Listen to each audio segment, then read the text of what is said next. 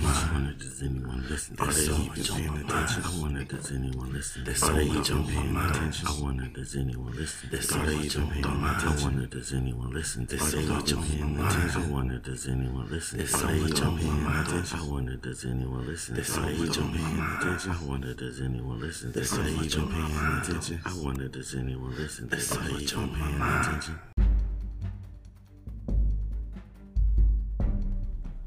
What's going on, thinkers? Welcome back to your favorite podcast, Thoughts by the Field Theater Podcast.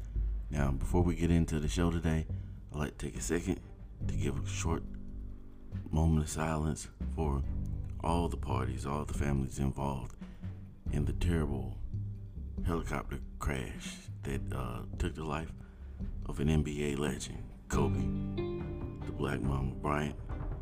Short moment of silence for all the families involved. Thank you for that. You know, a lot of times we forget when we have a situation that involves a celebrity, somebody with a big name. We often forget when there's other people involved that may not be of, of the same notoriety or whatever. But yeah, there were. If you missed out, there were uh, was a helicopter crash uh, nine total people died in this crash, and one of those people was NBA legend, one of the best that ever did it, Kobe, the Black Mamba Bryant.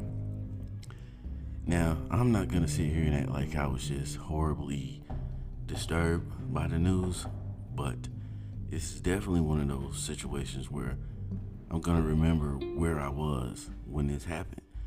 Like, um, I was leaving the gym I was leaving the gym. I was at the herb shop looking for some essential oils, and you know I started kept getting these Facebook notifications on my phone. And I look down and I see one of my friends was like, "Oh, I can't believe it.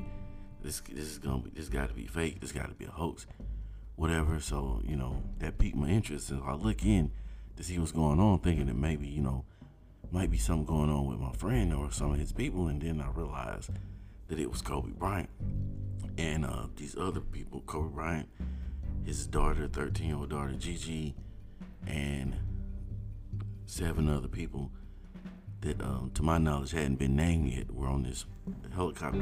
I don't know exactly why it went down, but it went down. And at first, I thought it was a hoax too, because if you don't know, um, I think it was like 2012. There's a guy uh, on Twitter who tweeted out that Kobe Bryant's gonna end up dying on a, in a helicopter crash. I don't know the context of that or what, you know, the joke was or whatever, you know, or, or if Kobe just frequently used helicopters that much. I don't know the context behind it, but he said that Kobe was gonna we're gonna end up losing Kobe to a helicopter crash, and so I was like, huh. And then there was also on the um, was it comic was it comic network comic Comedy Central. Comedy Central did an animation where Kobe Bryant actually crashed and died in a helicopter accident. So when I saw this, I thought I immediately thought this is just another one of those jokes. But then I started to see it populate from TMZ, and then um, a couple more outlets that are quote unquote credible. But what really got me when I really knew it was a real thing was when um, I got the ESPN alert, and I was like, dang Kobe really gone, you know, and you make it makes you think. It made me think back. I mean, I remember my I have a special Kobe Bryant moment myself. Now, see, I wasn't Kobe was never my favorite player at all. When I was into the Lakers, it was because of Shaq. I was a Shaq fan, so I followed Shaq to LA, and that's how I discovered or really started paying attention to Kobe. And I remember this one time he's coming down the court and he comes up. He holds up like he's gonna lay it up with his right hand. He has the ball cuffed with his right hand. He goes up like he's gonna do a layup, and he does this 180 and then two hand dunks it backwards. I remember that to this day because it was just so fluid, so smooth, and so flawless the way that he did it. I always, that was always my dream dunk in my imagination whenever I'd imagine myself dunking the ball, you know, just flawlessly, that was the dunk that I did in my head from that moment on, man. But what really touched me about it was the fact of the that he, um, his daughter was with him, and I can't even imagine what it would have been like those last moments, you know what I mean, on that helicopter with his daughter. And see, me being a, a father of a daughter, 12 years old, you know, right around that same age, you're never out and about and moving around with your daughter or your son or whoever that you're with and thinking to yourself, this might be like the last time. These may be our final, moments. That never runs through your head. And things like this, and the way it happened, you know, a lot of times our reality check, I mean, yes, anytime someone dies, I'm not just talking about when a celebrity dies or just because it's Kobe Bryant, but anytime you, you know death happens around you and you hear about it, you know about it, it, it touches you, you know. But especially when it's circumstances and or situations that are similar to your lifestyle, you know, because I spend a whole lot of time with my daughter. You know, we take frequent flights. We're not on helicopters, but we take frequent flights, and um, you know, we spend a, we spend a lot of time, as much time as we can together. But I've never been with her and been in a situation where I was like, dang, this, you know, you know, I'm lying. I'm lying. Story time, if y'all don't mind. there was this one time.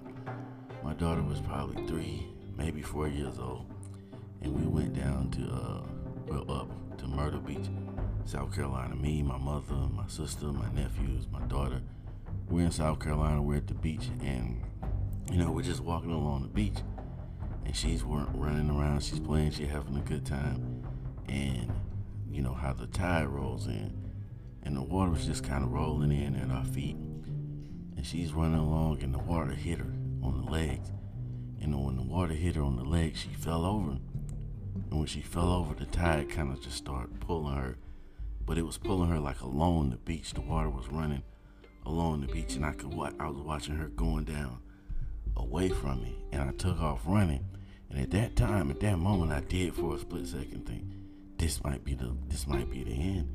And I was ch- I took off, but even before I could get to her, my nephew, her cousin, he took off like a freaking um what was that what was that show they used to have the the, the lifeguard show uh dang I can't think the name of it but he, he took off like he was freaking lifeguard and dove in the water and boom grabbed her and pulled her out and it was like damn that could have been it that could have been the end Baywatch, that's what it was. He took off like he was one of the lifeguards on Baywatch and dove in and grabbed it before I could even get to it. But um, moments like this, man, we have to, as tragic, tragic as they may be, we have to look at them and, and pull from them that you know the reality that you know every any moment could be your last moment. Any moment might be your last moment. So cherish every moment that you have and every moment that you have with the people that you love make sure that you know that you love them in whatever way that you do whatever your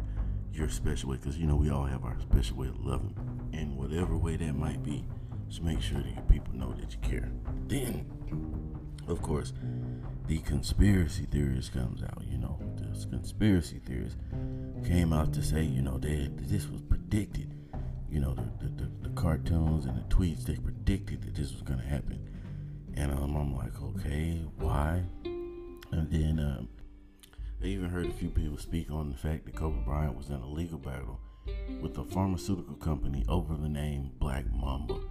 Um, apparently or allegedly, Mr. Bryant felt like this company was trying to piggyback off of his fame and you know the recognition that he's brought into the name Black Mamba. Of course, the black mamba is a snake, a very venomous snake first and foremost. But then the nickname, he got the na- nickname, the Black Mamba, the silent assassin, and so on and so forth. So Mr. Byrne thought today we were a pig trying to piggyback off of, you know, what he's built around this Black Mamba uh, name or, or trademark or whatever. So they were going back and forth, and they said that it was set to go to trial soon. So you know, of course, a whole lot of people want to say that this is the, the, the, this was the hand of big pharma, you know, getting rid of their competition. I don't know if it was, if it wasn't, and I don't put anything past anybody. This is a possibility that somebody could have, uh, somebody could have stepped in to try to, to try to silence Kobe. You never know in this day and age. You know, people there are some evil people out there that will do anything and everything in their power to be able to um, maximize their profits. So maybe it was, maybe it's what was. I'm not leaning either way, you know. And um, either way, rest in peace, Kobe Bryant.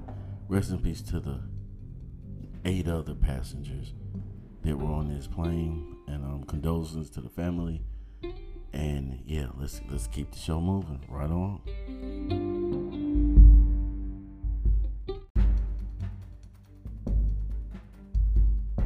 So, on to the next topic. And you know, breaking news oftentimes leads to breaking news. And this next breaking news involves the same incident. Um, a media person, Alice Allison, what is her name? Allison Morris, I believe. Allison Morris. She's a reporter, and she was giving the the play-by-play on the incident. The yeah, she was giving the play-by-play on the incident, the Kobe Bryant helicopter incident, and she said what sounded a whole lot like the Los Angeles N words, right? Now, this is another one that I saw. When I saw it, I initially was like, mm, this might be a hoax. Then I wait, so I waited until I got a chance to actually watch it and listen to it. Once I listened to it, I was like, yeah, it really sounds like she said that. But maybe somebody edited that in there. I don't know. It's 2020. You never know what might happen. Like maybe somebody edited in there for dramatic effect. They're trying to make a point. They're trying to push something, an agenda. So I'm like, I'm gonna wait and see what happens. See what you know, what reports come out. What what you know comes of this, and then later on, I saw where she made a statement apologizing and saying she had a slip on the t- slip of the tongue, and what she actually said was a combination of the word Knicks and Lakers. The Knickers, Nakers, the Nakers. Now, on first, and I was asked, what does DeVille think about this? So, and first thought I was like, hmm, I might would have got it if she said the Knickers, maybe because the Knicks, Lakers, the Knickers, the see where I'm going, but the Nakers, uh, that's kind of a little bit more stretch or less of a stretch, I guess. But I do understand, especially as a podcaster, as a person that speaks in front of people. Um, sometimes you do slip up. Sometimes you do mangle your words. Your words get tangled. And reporting out of New York, I'm pretty sure that she reports on the Knicks a lot. So is it a possibility that it was just she got her words jumbled together? Yes, I do know that. I do understand that. What I also understand, though, is a person who does podcasting, as a person who does a lot of public speaking, as a person who does interviews and interrogations, what I do understand too, though, is that once people get excited and get into the flow of a conversation, they will sometimes say things that they would say in their normal conversation, that they would not necessarily say in that situation. Am I making sense? Let me explain. Relax.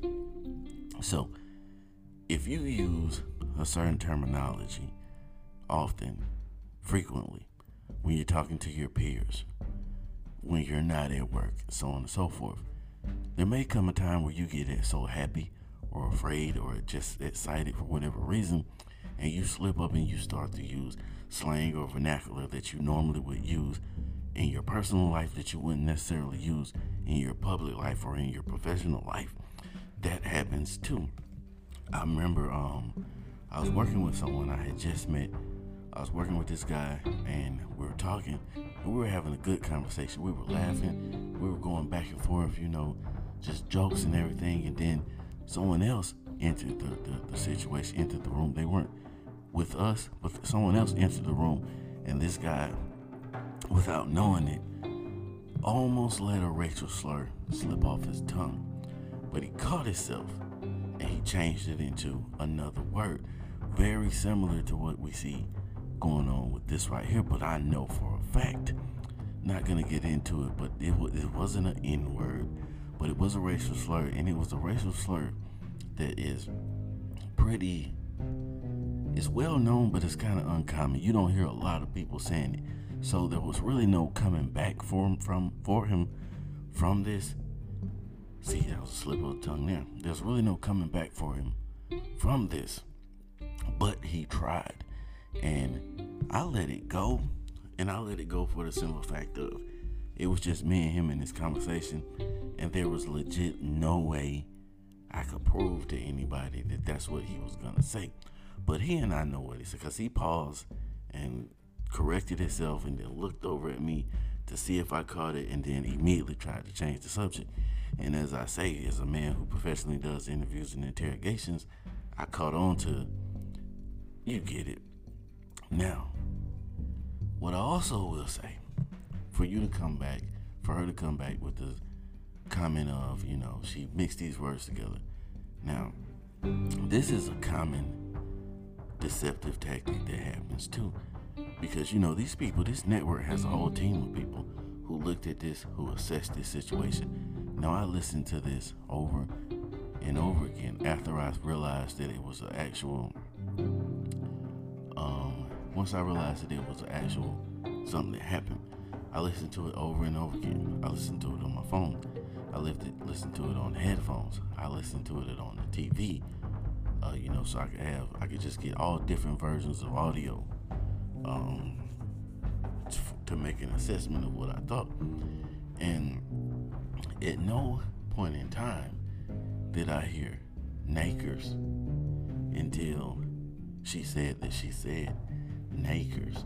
Now, what I mean by this is a common deceptive tactic that people use. I'm not saying that she's using it, but this is a common de- deceptive tactic that people use. It's like if we're watching a video and I want to convince you that this person stole something, right? And so instead of just letting you watch the video and ask you what you saw, I'm going to watch the video with you and I'm going to tell you what you're seeing. I'm going to suggest to you what you're seeing. Or before you watch the video, I'm going to tell you what happened the way that I wanted to have happened or the way that I perceived that it happened. So now when you're watching it, when you're watching it yourself, you always have a precon- preconception of what happened and how it happened. So when you're watching it, you're more likely to see it happen the way that it happened. That's when anytime where I'm doing any type of work, that involves me analyzing a video, I do not listen when people try to tell me what happened or what they see. I'll act like I'm listening, but I'll block it out. And then I'll watch it from my own perspective and try to figure out what the truth is. At the end of the day, I'm trying to get the truth, not what somebody said happened or what they think happened. So it's a common tactic. So now, if I come in and I've had my people look at this and I had them analyzed and I had to say, how can we explain this away? And then I say, Nakers. You didn't say that word, you said Nakers. And if you listen to it, you know, because they'll slow down, they probably slowed down the audio.